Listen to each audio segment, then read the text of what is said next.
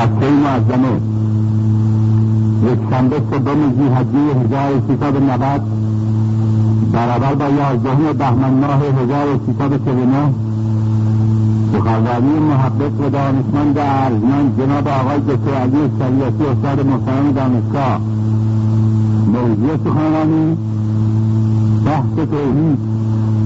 بسم الله الرحمن الرحیم.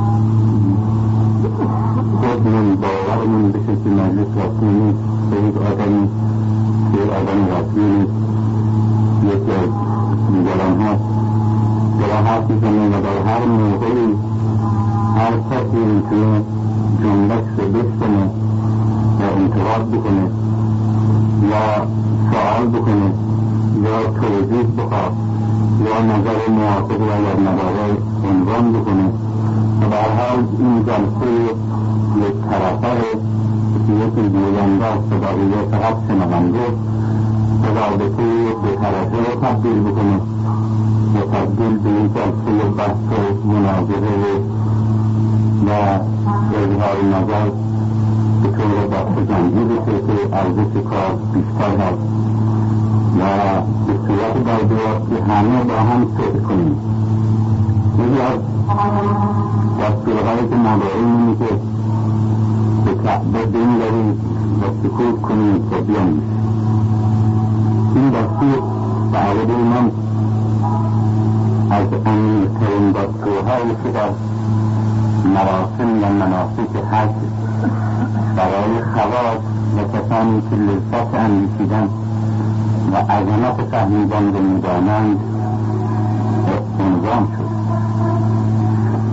ما الان در جایی هستیم که می‌تونیم به تاریخی کعبه اگر ما با چشم یعنی با احساس ببینید و خود نیه در برابر کعبه بیارید و بنابراین یکی از دستورهای ما اندیشیدن در برای کعبه این اندیشیدن در برابر کعبه و در باره کعبه اندیشیدن بسیار مشکلی برای اینکه وقتی ما در برابر قبر حضرت رسول میایستیم در برابر آرامگاه حضرت امیر نیستی به باقی به زیارت این در برابر قبر شهدا و اعمه و بزرگان دین ما نیستیم اندیشیدن برای ما ساده است.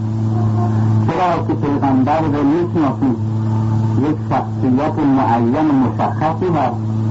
و چون او را می‌شناسیم با یک اندیشه مشخص و درباره شخص مشخص و حد رسم معین می‌تونیم فکر کنید ما درباره پیغمبر فکر می‌کنیم. پیغمبر کسی که اینجا مدفونه و او رو ما می‌شناسیم. زندگیش ره سیرش ره سخنانش ره اعمالش ره قضاواتش ره همه رو بیشکم اطلاع داریم.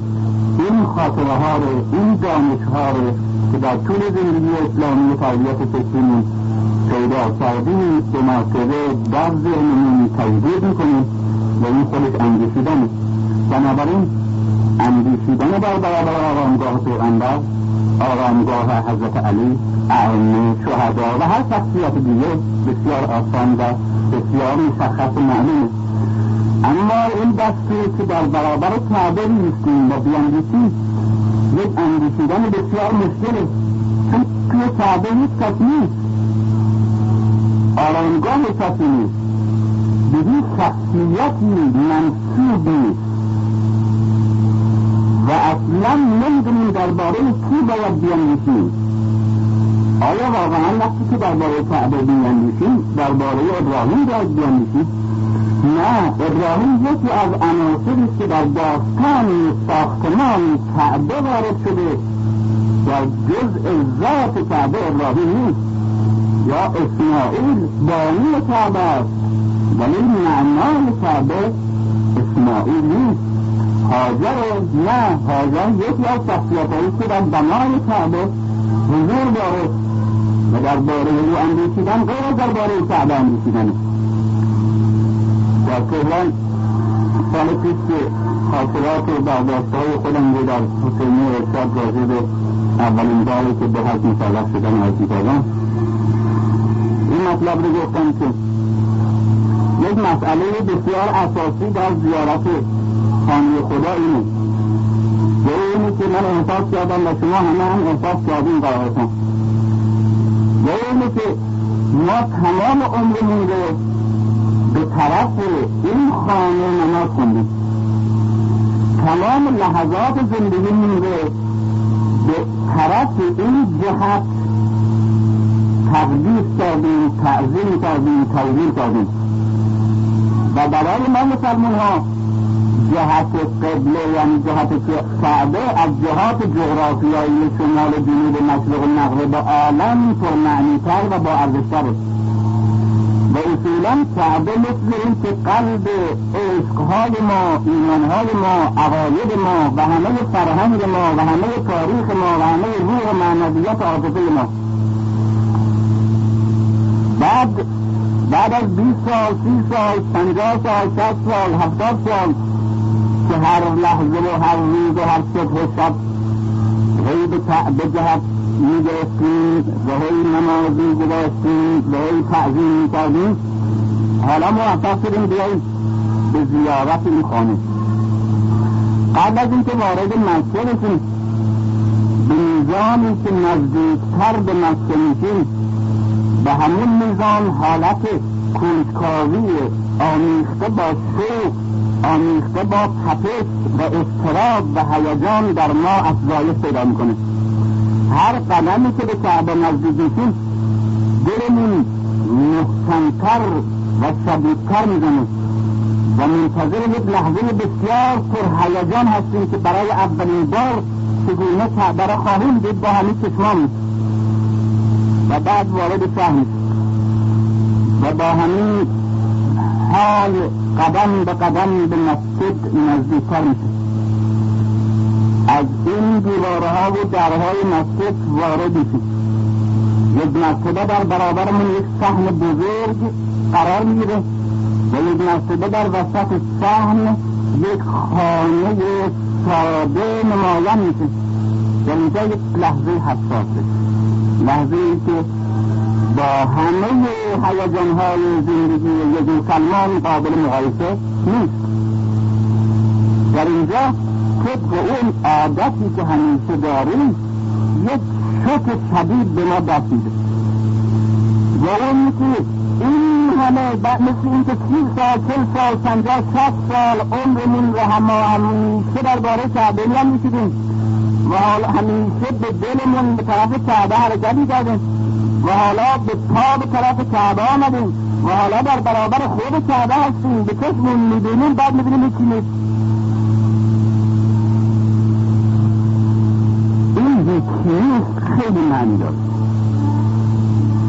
اگر روی لطافت و عمق و زیبایی و عظمت رو نفهمه یک مرتبه متوجه یک تکان حرکت عجیب میشه یک سقوط در خودش احساس می‌کنه. که این همه عمر و این همه تاریخ برای آمدن به جایی که هیچ کس نیست یک مرتبه یک مرتبه روح هیجان که عوض می‌کنه. منظره دنیا در ذهن و روح و قلب آدم تغییر می‌کنه. و اینه که چقدر خوبه که هیچ کس نیست چقدر عالیه که هیچ کس توی این خانه نیست. برای اینکه می‌خواد از تمام کره زمین و تمام لحظات عمر انسان ها همه رو جمع کنه در یک گوشه از زمین و همه رو بسرخونه دور یک خانه و بعد همه انسان ها با این همه کوشش و این همه ذوق و عشق و این همه خاطره وقتی که آمدن در برابر خانه قرار گرفتن ببینن هیچ کس نیست. یک مرتبه متوجه مطلق یک مرتبه تمام لحظات اون که به طرف کعبه آمدن تا در برابر کعبه بیستند از کعبه باز بشن به طرف جهان برن به طرف هستی حرکت کنن. کعبه یک آدرسه و تمام تقدسشان در همین آدرس بودن. و همه عظمتشان اینه که این آدرس خدا تعیین کرده و هر جای دیگه هم می‌تونسته تعیین بکنه. نه این سنگ ها تقدس داره و با سنگ های دیگه کوه ها داره. و نه حتی خود حجر الاسود ذاتا با سنگ های آسمانی دیگه تغییر فرق ارزش این خانه به خاطر این است که این خانه آدرسی هست برای اینکه انسان جایگاه خودش را در این زندگی و در روی زمین و در این جهان گم نکن ارزشش اینه که به نام توحید این خانه ساخته شده. خود خانه نه ارزش هنری داره نه ارزش اقتصادی داره نه ارزش معماری داره نه ارزش ذاتی داره هیچ. فقط یک ارزش اعتقادی بزرگ ما فوق بشری و بشری داره و اون اینه که به نام یک فکر ساخته شده توحید. به دست یک انسان ساخته شده و اون بنیانگذار توحید. و هم دست فرزند او بوده زبیح توحید قربانی توحید. چرا توحید این همه اهمیت داره؟ مگر که توحید غیر از این است که خدا در عالم یکی دوتا نیست سه تا چهار تا پنج تا نیست بینهایت نیست. همه هستی را از جناب نبات حیوان انسان یک خدا آفریده. بعضی از ادیان معتقد بودن دو تا خدا خدای شر و خدای خیر. بعضی از ادیان معتقد بودن که سه تا خدا. بعضی از ادیان معتقد به چندین خدا بودن. خب این دین ما هم معتقد به اینه که نه یک خدا. بسیار خوب. این حرفم درست که جهان ساخته شده و اداره شده به وسیله یک اراده کل و عقل کل و خالق کله نه دو تا نه سه تا نه چند تا. می‌خوام ببینم این حرف که یک بحث علمی یا فلسفی درباره خلقت عالم و آدمه این چرا اینقدر اهمیت داره که در طول تاریخ بنیانگذار اعلام کننده این نهضت ابراهیم پدر پیغمبران به حق از نظر ما باشه و شخصیت بزرگی مثل پیغمبر اسلام خودش رو ادامه دهنده نهضت ابراهیم بدانه و نام دین خودش اسلام رو نام دین ابراهیم انتخاب بکنه. و بعد طول تاریخ بشریت رو از خودش به بعد تا آخر در جهت نهضت که ابراهیم خلیل گذاشت تعیین بکنه. و همه این حرفا و این عقاید و این احکام و این اصول روی کاکل یک فکر میچرخه و اون توحیده. چرا؟ اگر یک بحث فلسفی و علمی این توحید در برابر شرک یعنی دو خدایی سه خدایی چند خدایی این بحثش که فلاسفه باید با هم بکنه. یعنی هر کس فلسفه می‌کنه به فلان فیلسوف به یه خدا معتقده در دنیا فلان فیلسوف دیگه به دو تا دیگه به سه تا دیگه به چهار. تا اینکه در تاریخ فلسفه می‌بینیم بعضی هم میگن تمام عالم از یک عنصر درست شده بعضی هم میگن از دو تا عنصر بعضی هم میگن از 90 تا بعضی هم میگن سر 14 تا. این بحث به مردم که مربوطه. این بحث دانشگاهی بحث فلسفی.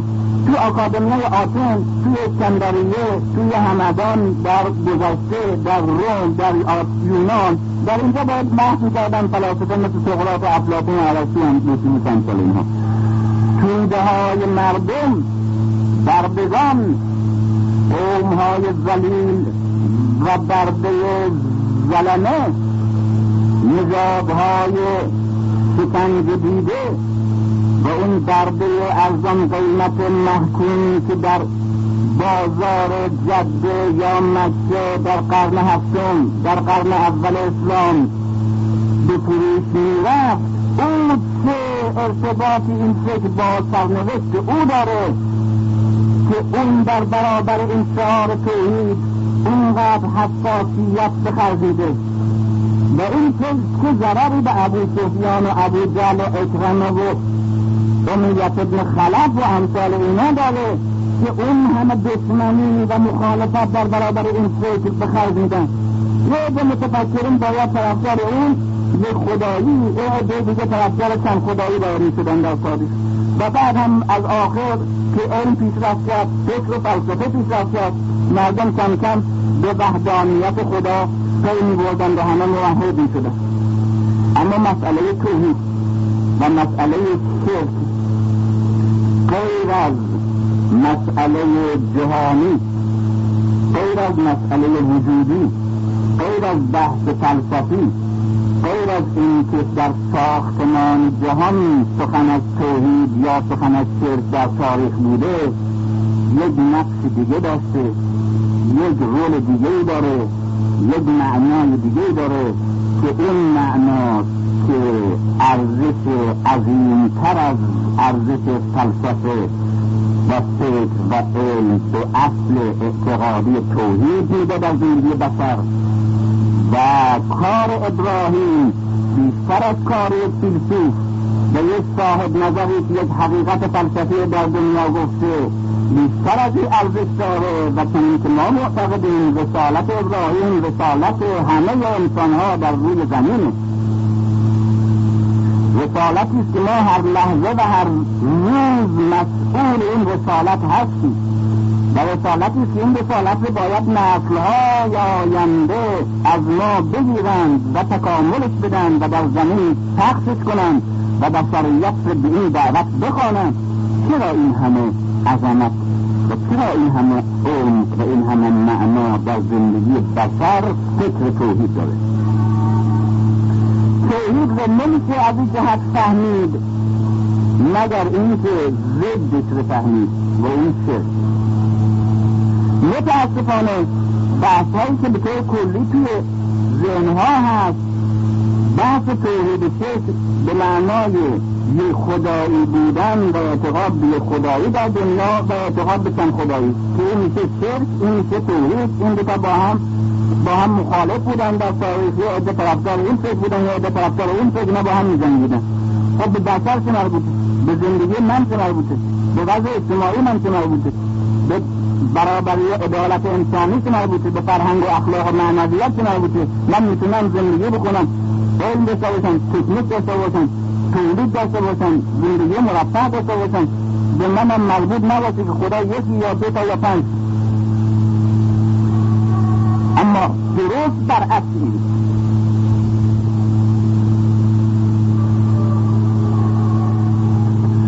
بحث درباره توحید که به این فکر که من می‌خوام مطرح کنم خسته کننده جنبه درسی داره.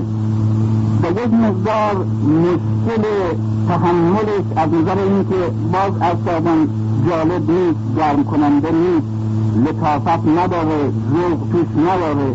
این بحث صد درصد درسی اما من باید برخشیم و به خاطر اینکه فهم هر عملی که ما در این مراسم به خصوص می‌کنیم و همچنین معنی پیدا کردن هر عملی که در زندگی مذهبی می‌کنیم موکول به فهمیدن توحیده این خستگی رو تحمل بکنیم.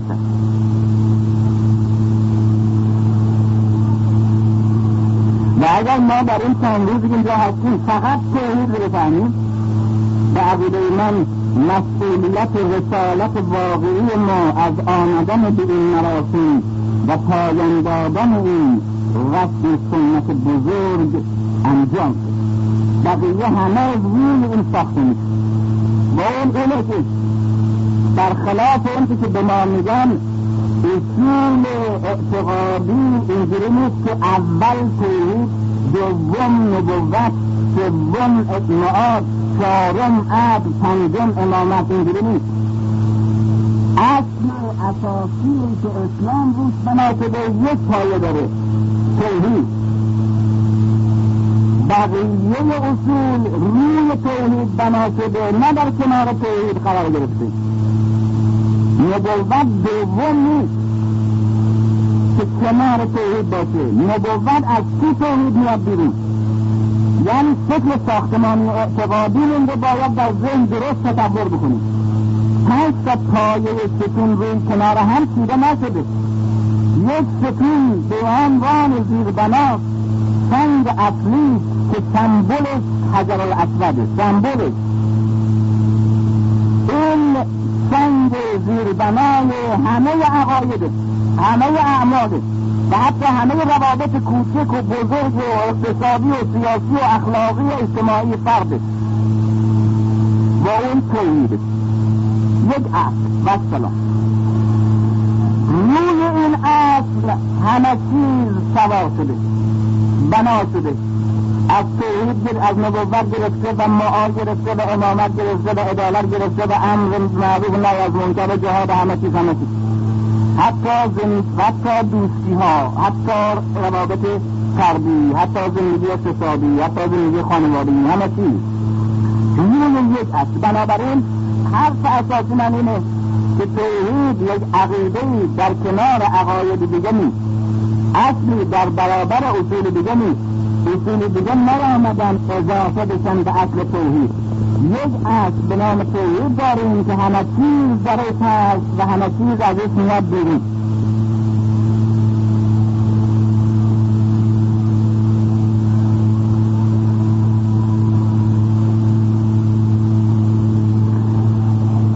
چرا توحید این همه اهمیت داره در زندگی بشر.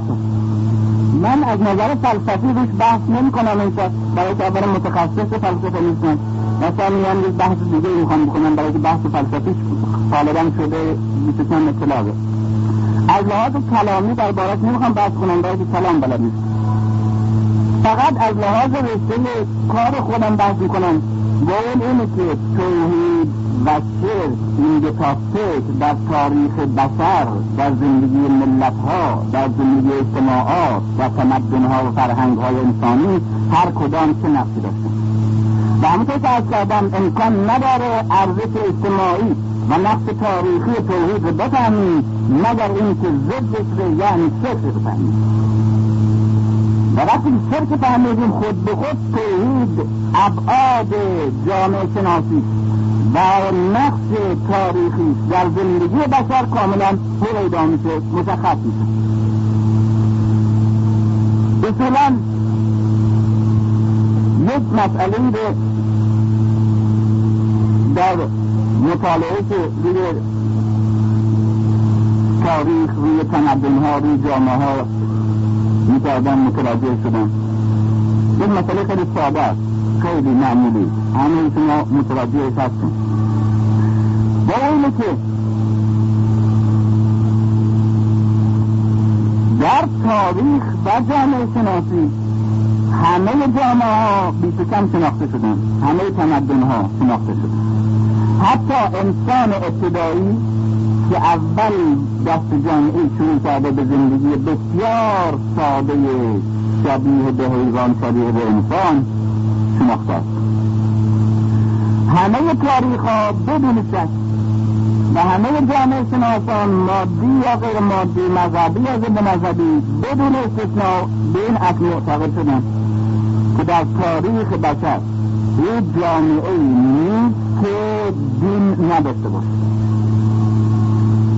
بنابراین در روی زمین جامعه ای که انسان زندگی بکنه درش اما همراهش مذهب نباشه نیست. از اینجا که نتیجه گرفته میشه نتیجه ای که گرفته میشه خیلی مهمه. واقعا اینه که پس پیغمبران ما از ابراهیم تا پیغمبر اسلام و پیش از ابراهیم نیامدن تا بشر را متدین بکنن. برای که بشر به فطرت خودش متدینه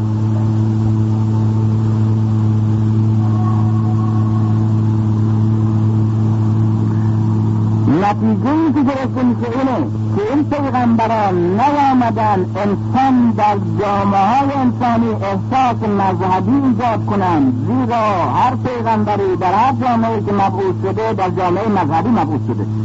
این جامعه مذهبی بوده مذهب داشت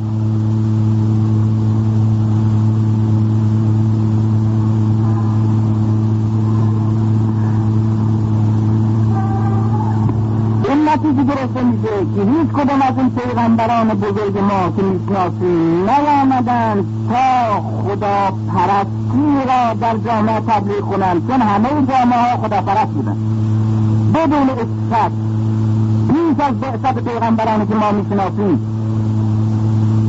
پس عملا انتخاب کنن عملا انتخاب کنن آمدن یک کار فقط بکنن. و دیگه نه هیچ کار دیگه. و هر کار دیگه هم که کردن برای تحقق همون کار اولی است و اینی که توحید رو جانشین شرک کنه. شرک یعنی چی؟ شرک برخلاف کن که ما تصور می‌کنیم لا مذهبی نیست مذهبه برخلاف کن که فکر می‌کنیم مشرک دینداره معتقد پرستنده و عابد. مشرک کسی که در چین وقتی بودهاشون که روی اراده های بزرگ از معبد آفتاب بیرون می آوردند زنان و مردان زیباترین دختران و پسران خودشون رو نظم می کردند که در پای بود سر ببرند. و این خون خون متبرکی می شد که در دعاها نظرها و مراسم مذهبی مصرف می‌شد و ازش شراب و مشروب متبرک ساخته می‌شد. این مشرکه این بیدینه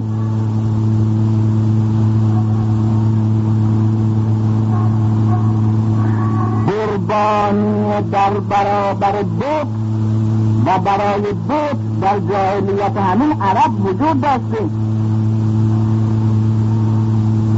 قربانی کی؟ قربانی انسان نه قربانی گوسفند قربانی انسان. بسیار نظم کردن که اگر من مثلا چند تا پسر داشتم پسر اولم رو قربانی کنم برای بوتم. نظم کرده که بوت او رو پسردار بکنه و به ازای این پاداشی که بوتش معبودش به اولین پسر رو در برابرش زد کنه. احساس احساس لامذهبی است یا احساس مذهبی؟ می‌بینیم مقام مذهبی اینا از که موحدین خیلی قصره پس چرا این همه تکیه میشه بسوزندن و از بین بردن و ریشکن کردن شرک؟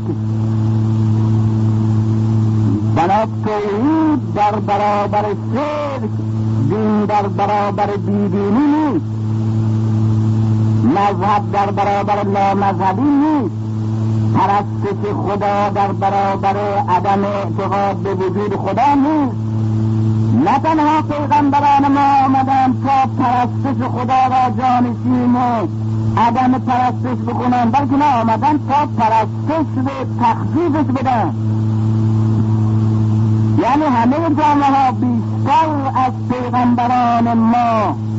خدا پرست بودن. برای که اینا می‌گفتن یکی به پرستین اینا تا میپرستیدن نیامدن خدا پرستی رو ایجاد بکنن یعنی پرستش معبود ایجاد بکنن. برای که انسان ها همواره از توتن گرفته از مهره گرد قرمز رنگ و خوش رنگ گرفته. به اسم از روح جدش گرفته. به اسم امینی از اشیاء طبیعی گرفته از ستاره ها گرفته از بعضی درخت ها گرفته همه اینا رو میپرستیده از رب الانواع گرفته از یکی کسان گرفته اینا رو میپرستیده مجسمه میساخته پرستش می‌کرده تمام مدت عمرش و در راست فداکاری می‌کرده و خون خودش می‌داده به بنابراین طول تاریخ زندگی انسان همواره بر مذهب مبتنی بوده.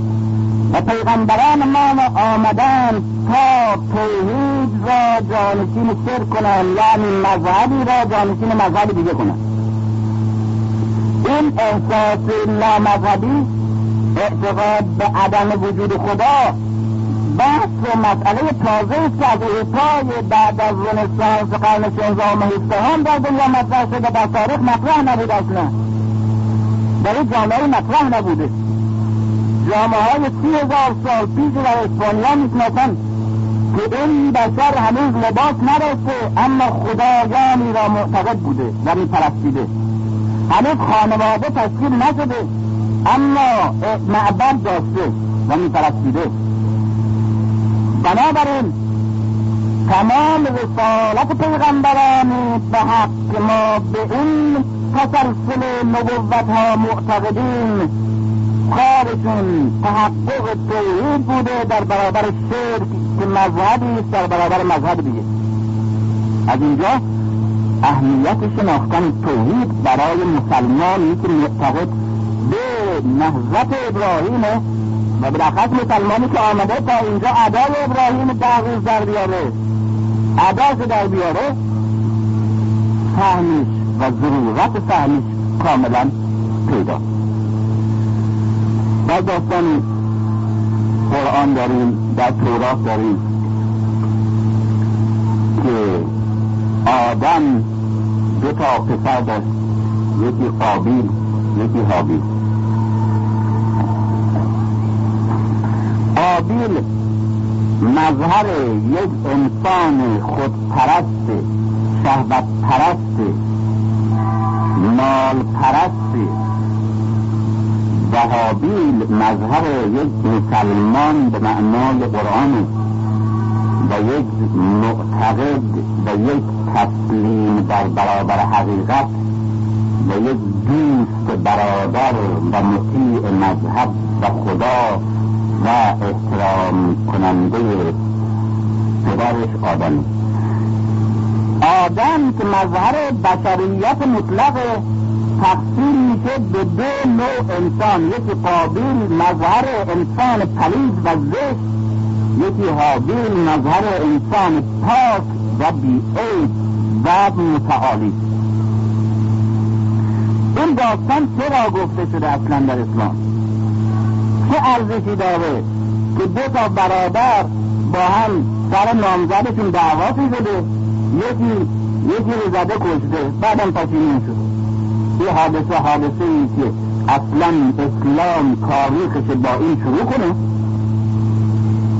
بعد می‌پرسن چرا آخه؟ میگن که به خاطر اینکه از بدی قتل نفس می‌خواسته نشون میده آقا بدی قتل نفس لازم نیست. آغاز تاریخ بشر که یک قتل نفس داره که اتفاق افتاده. این همه اهمیت شده. مسئله مهمتر از این. قابیل و حابیل مذهبشون یکیه. همونه که آدم آورده. پدرشون یکیه. آدمه. مادرشون همون حوا. در یه خانواده بزرگ شدن.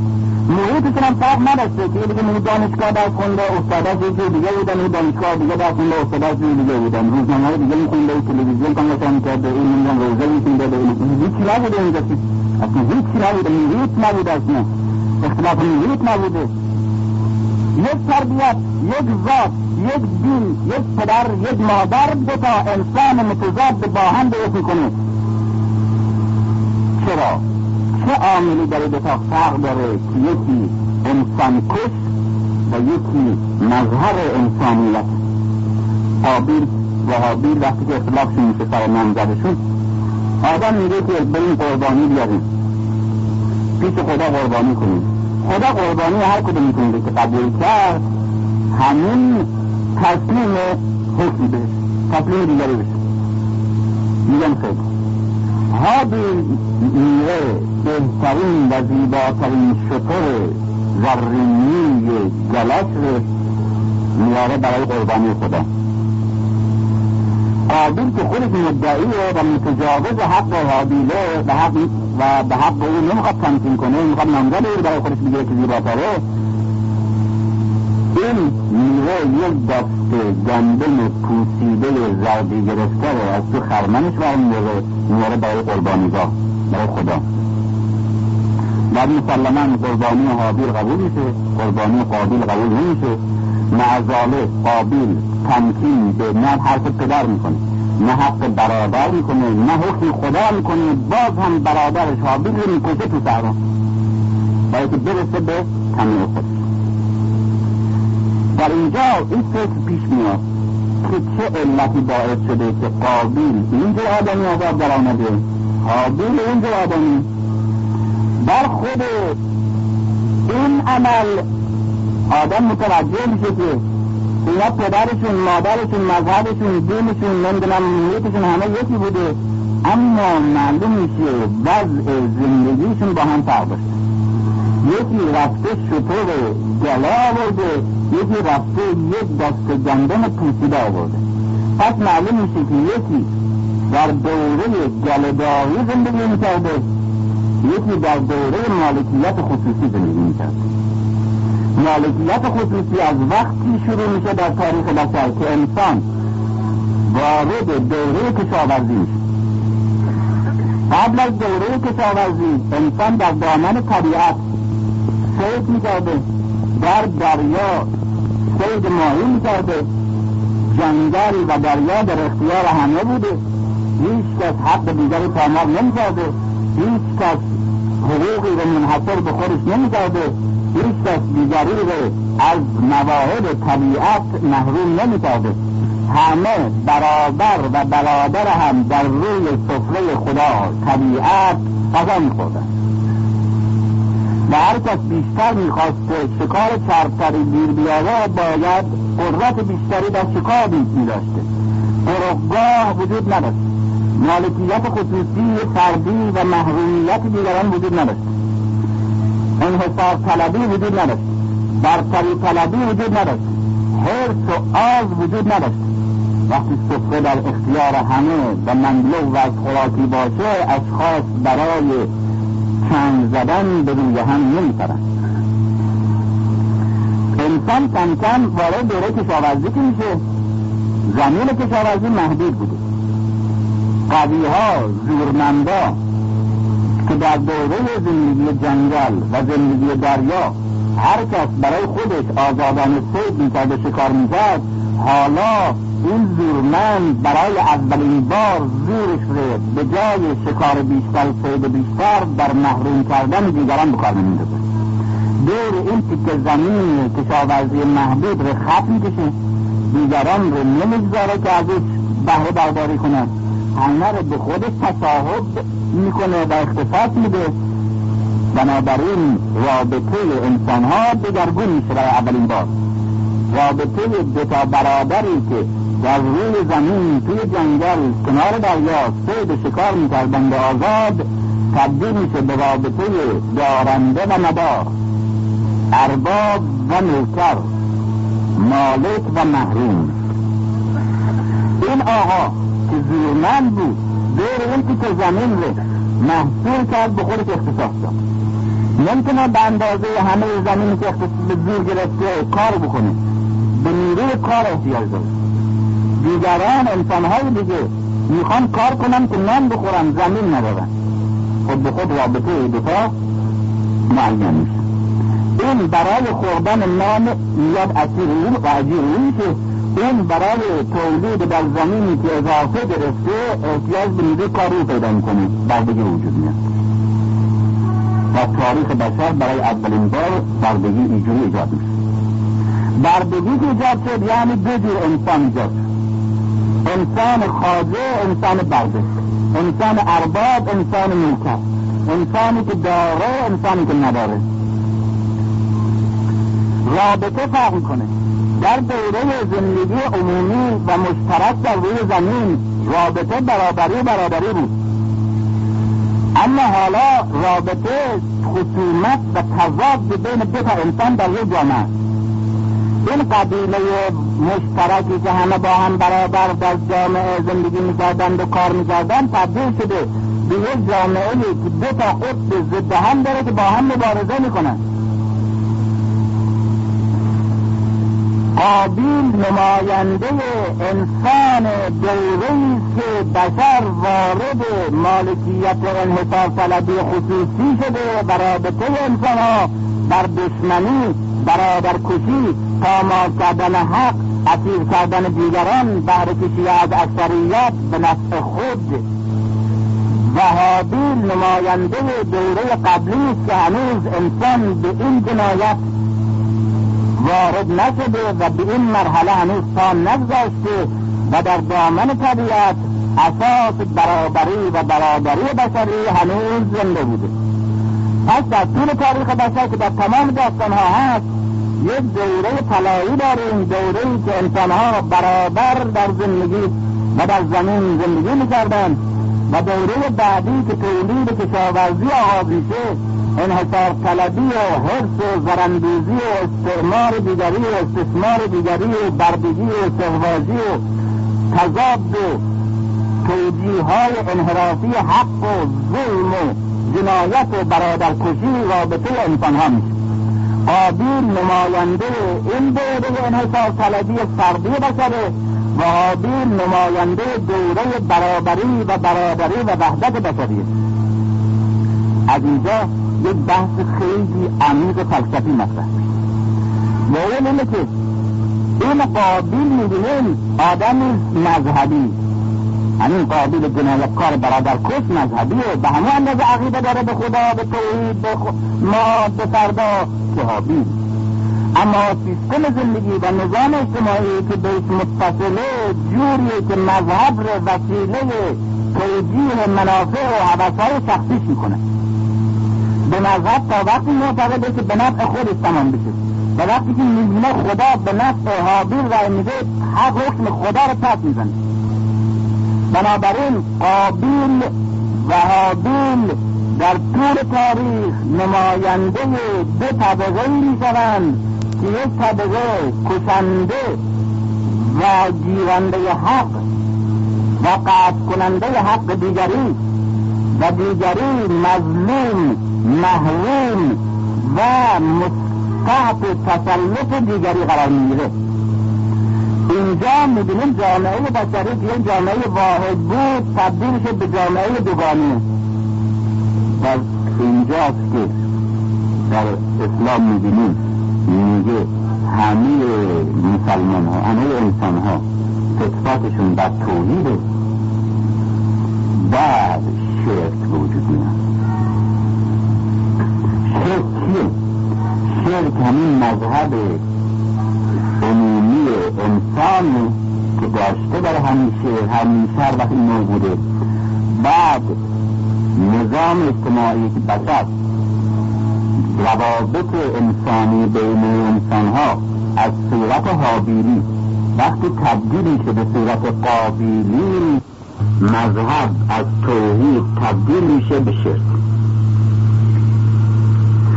شرک پس عبارت است از مذهبی که نظام قابیلی درست می‌کنه برای توجیه وضع خودش در جامعه متضاد چجوری؟ وقتی جامعه بشری تبدیل به دو قطب متضاد با هم شد دیگه برادری بشری وحدت بشری در اونجا معنی نداره. یکی داره یکی نداره. یکی بردست یکی اربابه یکی همه چیز داره یکی هیچی نداره. یکی باید تمام زندگیش رو کار کنه و نخوره یکی تمام زندگیش کار نکنه و بخوره. این دو انسان هایش اشتراک با هم ندارن اصلا پس دو انسان به وجود آمد. برای توجیه اینکه دو جور انسان در جامعه هست باید یک فلسفه درست بشه یک دین درست بشه. یک پرستشی درست بشه که این دوگانگی رو در زندگی انسان توجیه کنه و اون عبارت است از یک فلسفه یک دینی که دوگانگی رو در جهان توجیه کنه. و اون دوگان پرستی. دوگان پرستی. از اینجا خدای خیر و شر درست میشه. چرا خدای خیر و شر درست میشه؟ برای اینکه در زندگی جامعه انسانی خیر و شر درست شده چرا دو خدا؟ به خاطر اینکه در زندگی جامعه بشری دو جور انسان درست شده دو طبقه متضاد درست شده. چرا دو تا خالق در دنیا وجود داشته باشه؟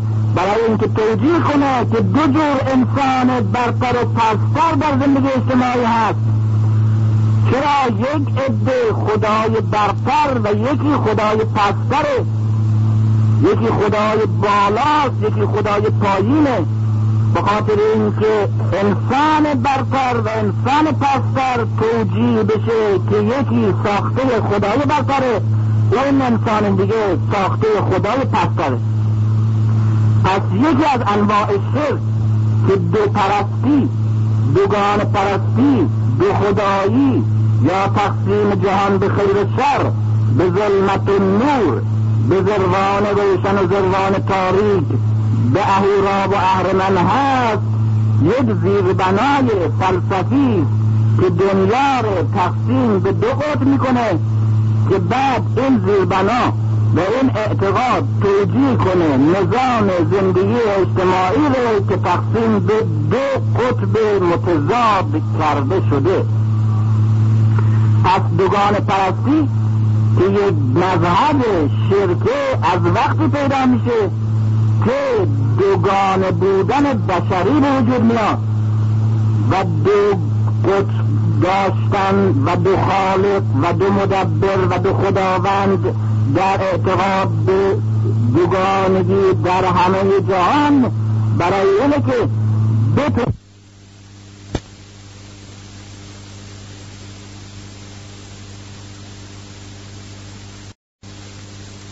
و دو خداوند.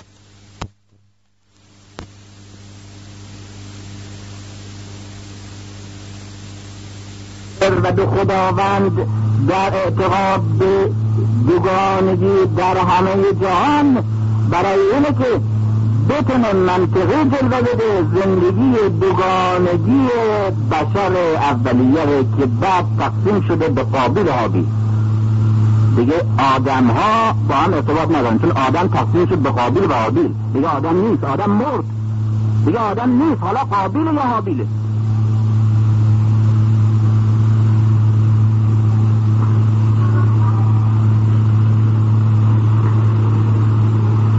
قابیل نمونه و مجسم, مجسم طبقه حاکم جامعه است که تقسیم به دو قطب متضاد شده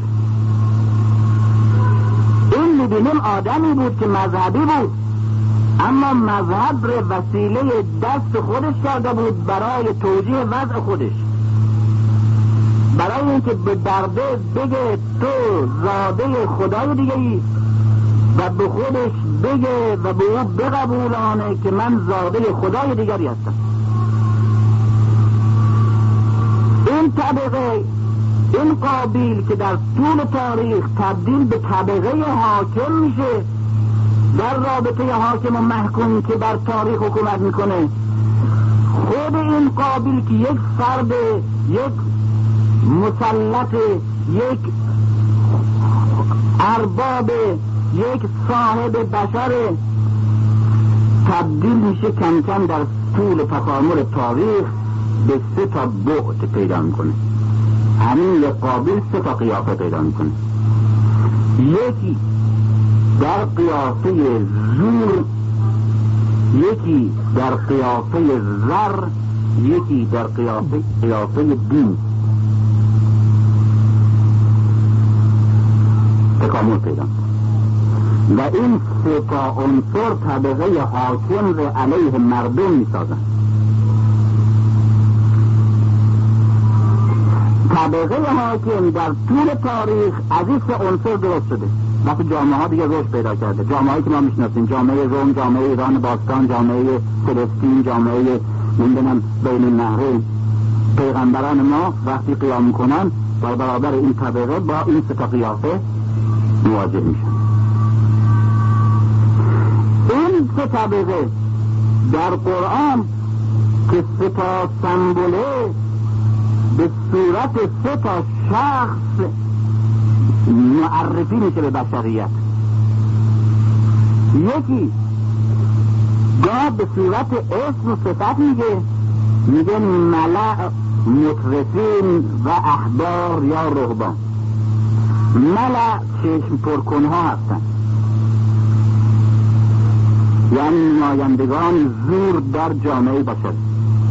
مطرف ثروتمندانی که هیچ گونه مسئولیت مذهبی و بشری و اخلاقی نمی‌شناسند به خاطر اینکه تکبری که زاده ثروت و تمکنشون هست اونها را از هر مسئولیت انسانی بری کرد. مطرف ملع یعنی کسی کشف کر می‌کنه وقتی تو جامعه را مطرف یعنی کسی که مثل بوغلمین نر توی خیابون را میره یه دیگه را میره یه جور دیگه. رهبان یعنی متولی های معابد دین ها نمایندگان ادیان. یکی نیروی دینی جامعه دستش بوده. راهب بوده. حبر بوده. احبار بوده. روحانیون مذاهب و طبقه روحانی در مذاهب بود. طبقه رسمی. یکی مطرفین بودن طبقه اقتصادی. یکی ملع بودن که طبقه سیاسی و قدرت اجتماعی دستشون بود. این سه بافت یک بافت واحد رو می ساختن و یک طبقه رو می ساختن اما سه تا قیافه داشتن. در داستان موسی می بینیم یکی فرعون در برابر این نهضت میسته نماینده قدرت سیاسی جامعه. نماینده ملع. یکی قارونه که در برابرش میسته نماینده قدرت اقتصادی جامعه بشری. یکی ساهرها و نماینده همه. بلعم باعور که روحانی فاسد بنی اسرائیل. می‌بینید فرعون و قارون و بلعم باعور یکی مذهب نماینده مذهبه یکی نماینده اقتصاده یکی نماینده قدرت سیاسی جامعه است. هر سه با هم همکارن و هر سه همدست در برابر نهضت موسی. یک چوپانی که یک مرتبه از صحرا آمده و با چوب دستی چوپانیش می‌خواد علا رقم همه این قدرت قیام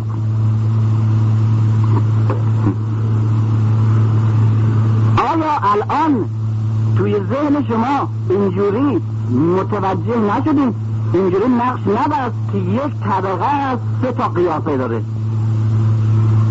همون قارون بود که حالا شد بلعن با او رو فرعون همون قابیل بود که حالا شد فرعون و بلعن با او رو قارون همون یک آدمی بود که برای اولین بار برادر کشی به خاطر منافع شخصی انحصار طلبیش آغاز کرد در تاریخ بشر و همین آدم مسلط بر تاریخ شد و بعد همین در تکامل سه تا قیافه پیدا کرد. این سه تا قیافه سه جور آدم جدا همن اما در این حال یک قدرتن به قدرت حاکم بر سرنوشت تاریخ و بر سرنوشت انسانها و ناس و توده های مردم. پس ما الان معنی تسلیس رو فهمیم. تسلیس که در مسیحیت می‌شناسیم اب و ابن روح القدس. هم پدره هم پسر هم روح القدس. هم سه تا یعنی پدر جداست روح القدس جداست و پسر جداست. هم در این حال هر سه شخص جدا از هم مستقل از هم یک ذات واحد هم هستن.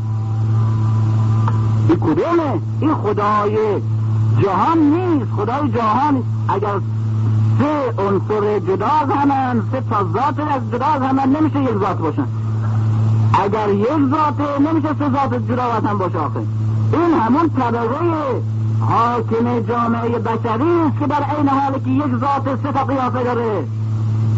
پس تسلیس یک شرک نوع دومه که ظاهرا نام مذهب داره و ظاهرا نام معبود خدا داره. اما یک ذات در سه تا قیافه جدا از همه و راست هم هست. اما ما خیال می‌کنیم درباره خدا صحبت میشه. نه درباره این طبقه صحبت میشه. طبقه که هم دین بالا و دست اونه و هم پول دست اونه و هم زور دست اونه. خدا رو همون می‌سازه.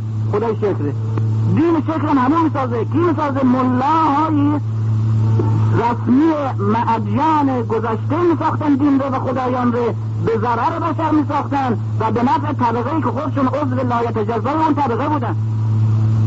روحانیون طبقه قرون وسطا و موبدان قدیم ایران باستان گاه بیش از تمام زمین های بیش از هشتاد درصد قول آلبرماله زمین های زیر کشت سرزمین خودشون به در اختیار خودشون داشتن.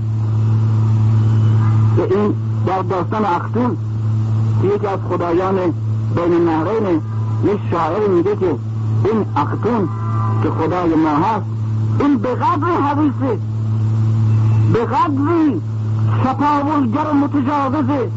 که حتی لغمه ره که از صبح تا شب من به رنج از توی جامعه و زندگی به دست آوردم. این لغمه رو به چه رنج و بدبختی؟ حالا به دهن بچه کوچکم می‌کنم از دهن بچه کوچکم میقاپه. و نمی‌ذاره بچه هم شکمشون سیر بشه. کنایه می‌زنه به صاحبان معابد که همه پور مردم به قارت می‌کردن به نام خدایانی که ساخته بودن. بنابراین سه خدایی ما سه تا عکس داریم الان که اگر اینجا دستم می بود بهتون نشون می‌دادم. یک خدا در یونان به اسم زاگره این یک گردن داره یک کلم داره اما سه تا چهره داره. یک خدا در هنده هیچ ربطی به خدای یونان نداره. به اسم ویشنو. اونم یک گردنه. یک کله سه تا چهره یک خدا هم در مسیحیته بیچاره حضرت مسیح. یک گردن یک کله از فلسطین گرفتن بعد سه تا چهره گرفت کردن بهش. الان عکس حضرت مسیح در تسلیس در ترینیته توی کاتولیک اینه. یک سر که سه تا چهره شبیه به هم کنار همه. به این که یک ابروی اینجوری داره این ابروی وسطی ابروی راست چهره اولیه و ابروی چپ ابروی چپ چهره اولیه و ابروی چپ راست چهره دومی. و ابروی چپ چهره وسطیه و ابروی راست چهره سومی. یک چنین هیکلی مثل کوبیستای پیکاسو درست کرده. این سمبل خدای عالم نیست. این سمبل طبقه حاکم رومه. که خدا رو به صورتی در آورده که توجیه کننده سه بعدی بودن یک بعد و سه قیافه داشتن یک گردن و سه چهره بودن یک اندام که طبقه است که سرنوشت زندگی و فکر و ایمان و قدرت و ماده جامعه دستشون بوده. به سه قیافه. این امرینس میگه که قرون وسطا خلاصه قضیه بود. یکی به زور گردن بابا مردم رو مردم. به زور گردنش می‌گرفته نگه میداشته به زور. یکی دیگه جیبش خالی می‌کرده. یکی دیگه به گوشش می‌گفته صبر کن خدا بزرگه. صبر کن. این نفر در طول تاریخ با هم همکاری می‌کردن تسلیس یعنی این. شرک یعنی این. چند خدایی چیه؟ یک نوع شرک شرک چند خدایی. شرک دو خدایی بنابراین زیربنای جامعه دو بعدی. شرک سه خدایی زیربنای طبقه سه در خود ایران باستان من فکر می‌کردم که باید تسلیس باش برای چی؟ برای که طبقه حاکم در ایران باستان خیلی رشد پیدا کرده بود. و این نمی‌تونست سه تا خدا نداشته باشه چیه دو تا خدا کافیش بوده. طبقه حاکم که میبدان بودن و خانواده قارن بودن و حقامنشا همسر اینا بودن که سه بود بودن چیه خوشم توجیه می‌کردن آخه.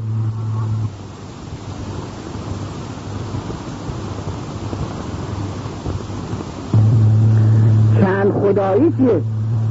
یک نوع شرک شرک چند خدایی؟ شرک دو خدایی بنابراین زیربنای جامعه دو بعدی شرک سه خدایی زیربنای طبقه سخ...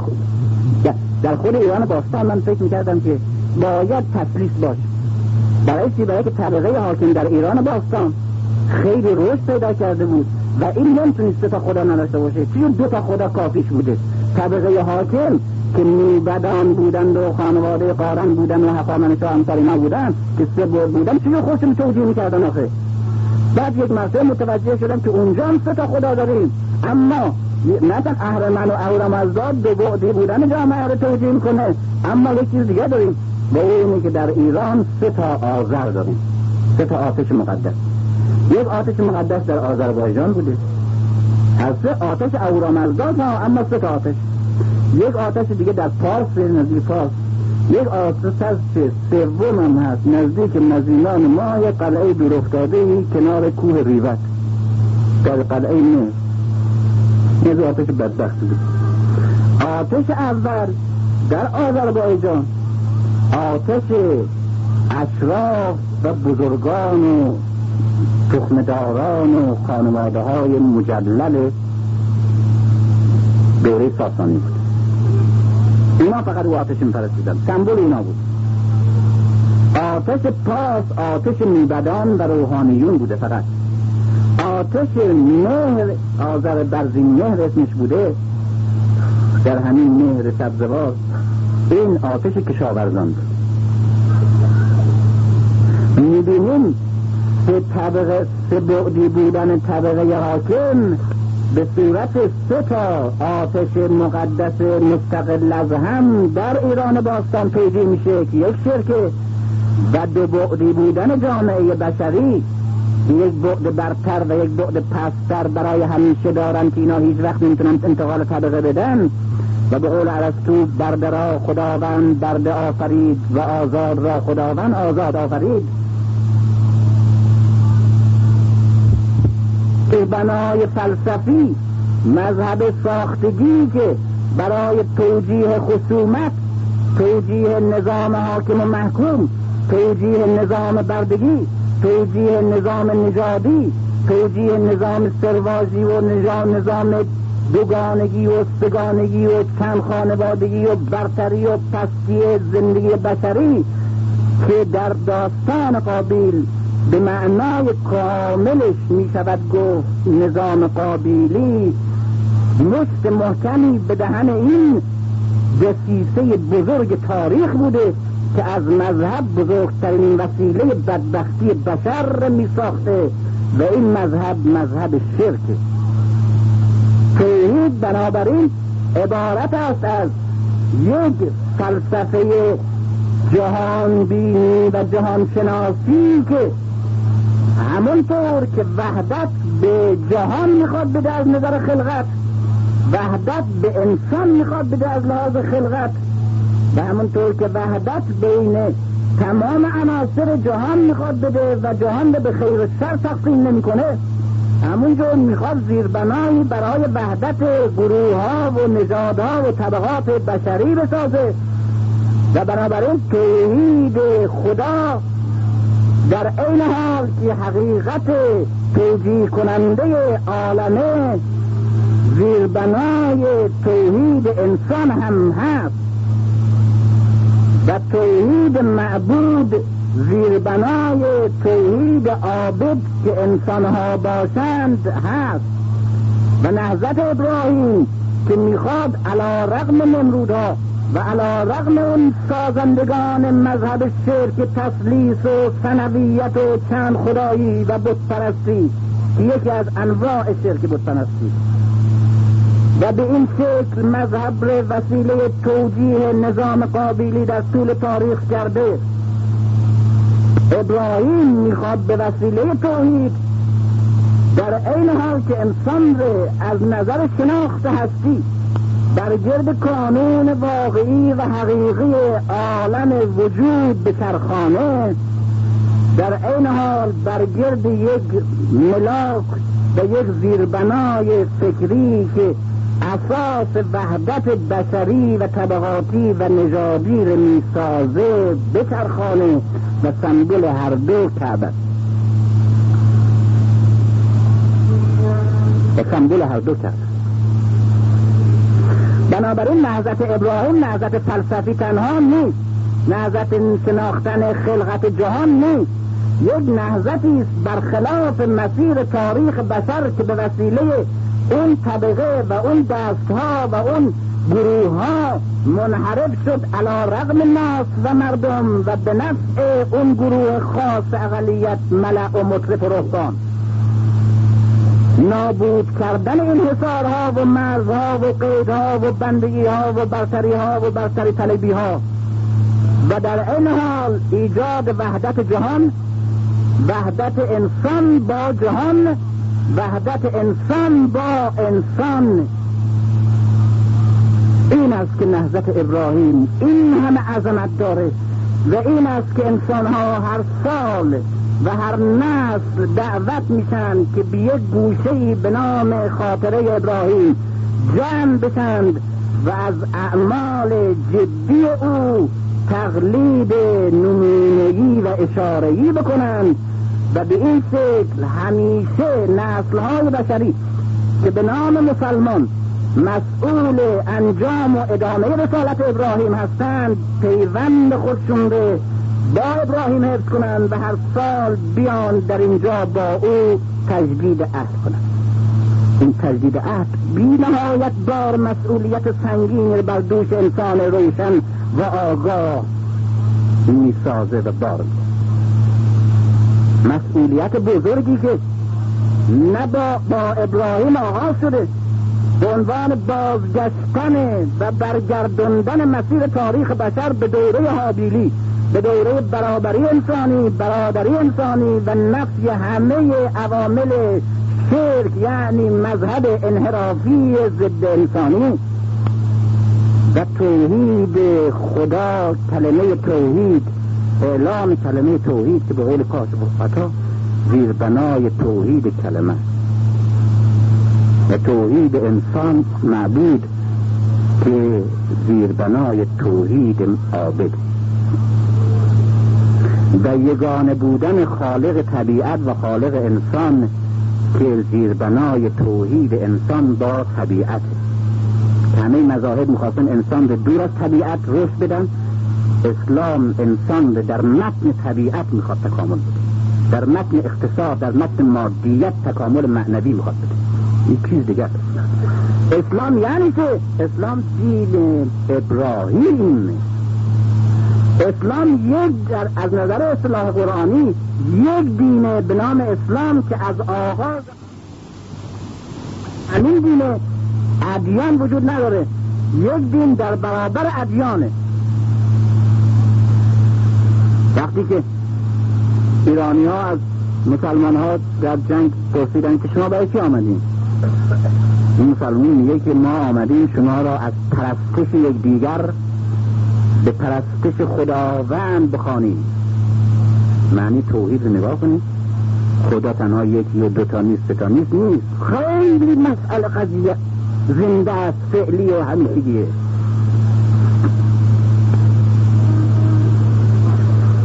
این خدا یکی بیشتر نیست این خیلی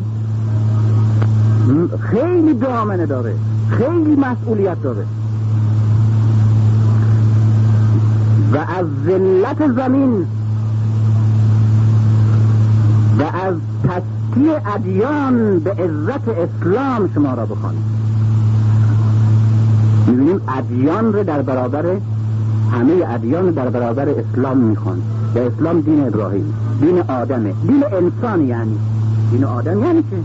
این دین انسانه. یعنی انسان اگر که این انحرافات تاریخی این توجیه های دروغی این دبیان ساختگی این شرک پرستی نمی بود به فطرت بر دین توحید یعنی بر اسلام بود. این نهضت با ابراهیم در تاریخ انحرافی بشر و در جامعه های قابیلی انسان آغاز شده. با محمد تکمیل شده اما اما با او پایان نپذیرفته. تکمیل شدن دین غیر از تمام شدن نهزت نهزتش تا که تا همیشه. و تا وقتی که انسان به پیروزی مطلق برسد به اون پیروزی مطلق استقرار عدالت بشری قسط حکمت و برابری و نظام حابیلی جانشین کردن نظام قابیلی و توحید اجتماعی و فلسفی و اخلاقی جانشین شرک اجتماعی و اخلاقی و فلسفی. و دی ادیان نابودی ادیان ساختگی به نفع دین انسان دین آدم اسلام.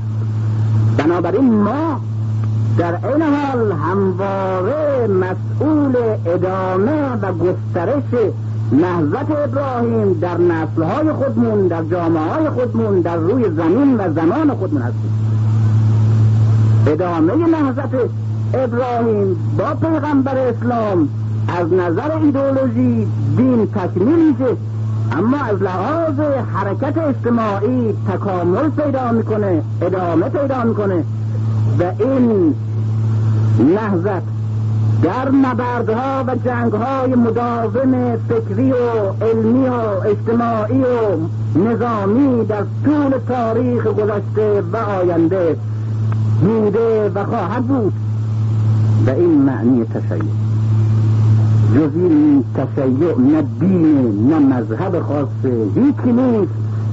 تلقی ادامه اسلام بعد از پیغمبر اسلام است چگونه ادامه ادامه چی؟ ادامه نهضت ابراهیم که با پیغمبر اسلام تکامل پیدا می‌کنه. و این مبارزه بین توحید و شرک. که یک نوع دیگر شرک در داخل توحیده که بعد خواهم گفت وقت دیگه. که بعضی باز خود توحید رو دین قرار میدن در داخل شرک رو جا میدن.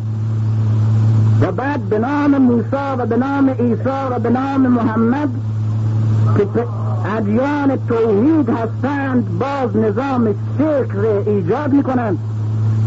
و به نام توحید و توحید را باز زیربنای توجیه نظام زندگی مشرکانه قرار میدن و تشیع جزی نیست که توحید در معنی اجتماعی خودش در معنی انسانی خودش در معنی زندگی این جهانی بشری خودش تحقق پیدا کنه. خلاف اون طبقه ای که و اون نظام های خلفایی که می‌خواستن توحید در چارچوب حوزه های علمیه بحث کلامی و فلسفی بشه. این است که در میشابور از امام رضا می‌پرسن یک حدیث بود حدیث تازه سلسلت الزهب از جدم شنیدم. از پدرم شنید. و از جدش نه و از جدش نه و از چی؟ از کی ناخید لا اله الا الله. یکی حدیث تازه میسا یکی خلیفه هم میگه لا اله الا الله. هر خلیفه یک سال به حج میره یک سال به جهاد. که حرف تازه آوردی؟ بله آقا حرف تازه آوردن. حرف آوردن که همه مسلمان های شرق و غرب که هر روز و هر شب لا اله الا الله میگن و لا اله الا الله گو درست می‌کنند نشنیدن اصلا. نفهمیدن حرف تازه است این. من دانش آموز بودم چهارده پونزده سال پیش ابوذر غفاری ترجمه می‌کردم. این مسئله رسیدم به اینجا که ابوذر غفاری از پیغمبر می‌پرسه که حدث یا رسول الله بعد پیغمبر میگه که ای ابوذر کسی نیست که لا اله الا الله بگوید می‌خواد به بهشت نرود. بعد ابوذر می‌پرسه اگر زنا و دزدی هم کرده باشد؟ بعد پیغمبر میگه که اگر زنا و دزدی هم کرده باشه بعد ابوذر با تعجب می‌پرسه که اگر زنا و دزدی هم کرده باشه بعد پیغمبر میگه بله اگر زنا و دزدی هم کرده بعد ابوذر نمی‌تونه باور کنه. میگه اگر زنا و دزدی هم کرده باشد میگه بله ابوذر اگر زنا و دزدی هم کرده باشد. من وقتی به اینجا رسیدم گفتم این چی میشه ترجمه کنم لا اله الا الله که چه فایده چی که من که فاسد دوست لا اله الا الله بود؟ بعد گفتم که عقلم رو گذاشتم کنار ترجمه کردم. حالا می‌فهمم چقدر درسته. چقدر درسته. اون لا اله الا الله من نفهمیدم زنا و دلزیش فهمیده بودم لا اله الا الله نفهمیده بود. بشریت و جامعه اگر معنی توحید رو بفهمه مسئله زنا و دزدی و جنایت و امثال اینا مسئله مطرح شده نیست دیگه. مسئله نیست که مطرح بشه دیگه اصلا. مسئله نیست که در جامعه کش بشه رشد بکنه بپرور اصلا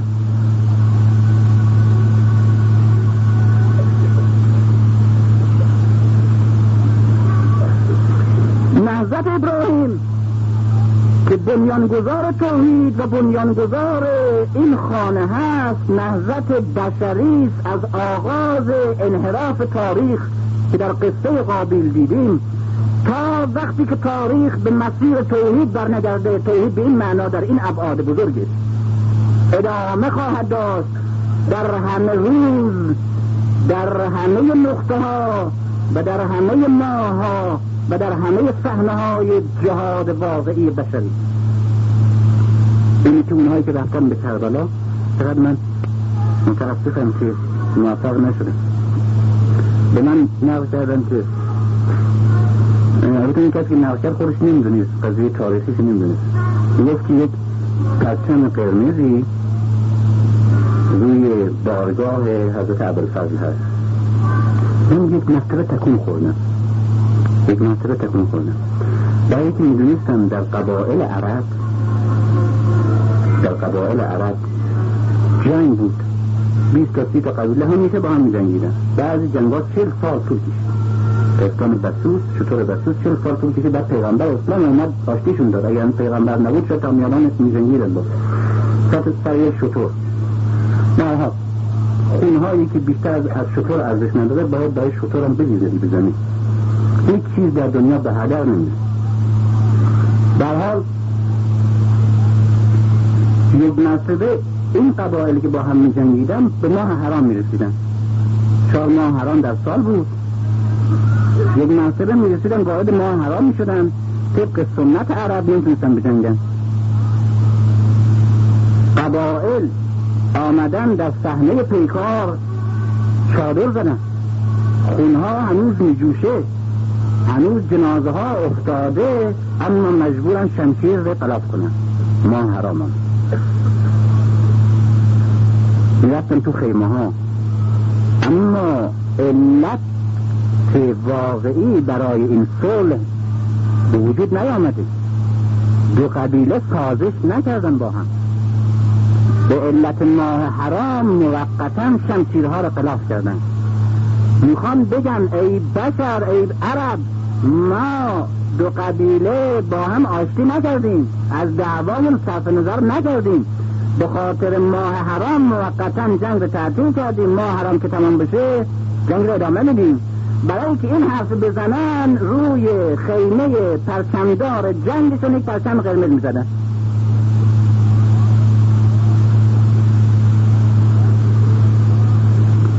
این پرچم قرمز یک مسئله متوجه شدم که یعنی اگر شما میان اینجا چند تا گور آرام و خاموش می‌بینید و جنگ حسین به در کنار کربلا آرام یافته و پایان یافته می‌بینید به خاطر سالهای حرامی و این پرچم فرمانده نشان میده که این جنگ ادامه خواهد داشت. که هر روز آشورا هر سرزمین کربلاست و هر ماه محرمه. اما کدام جنگ؟ جنگی که ابراهیم آغاز کرد. و جز با استقرار توحید در همه این ابعادش در زمین این جنگ پایان نخواهد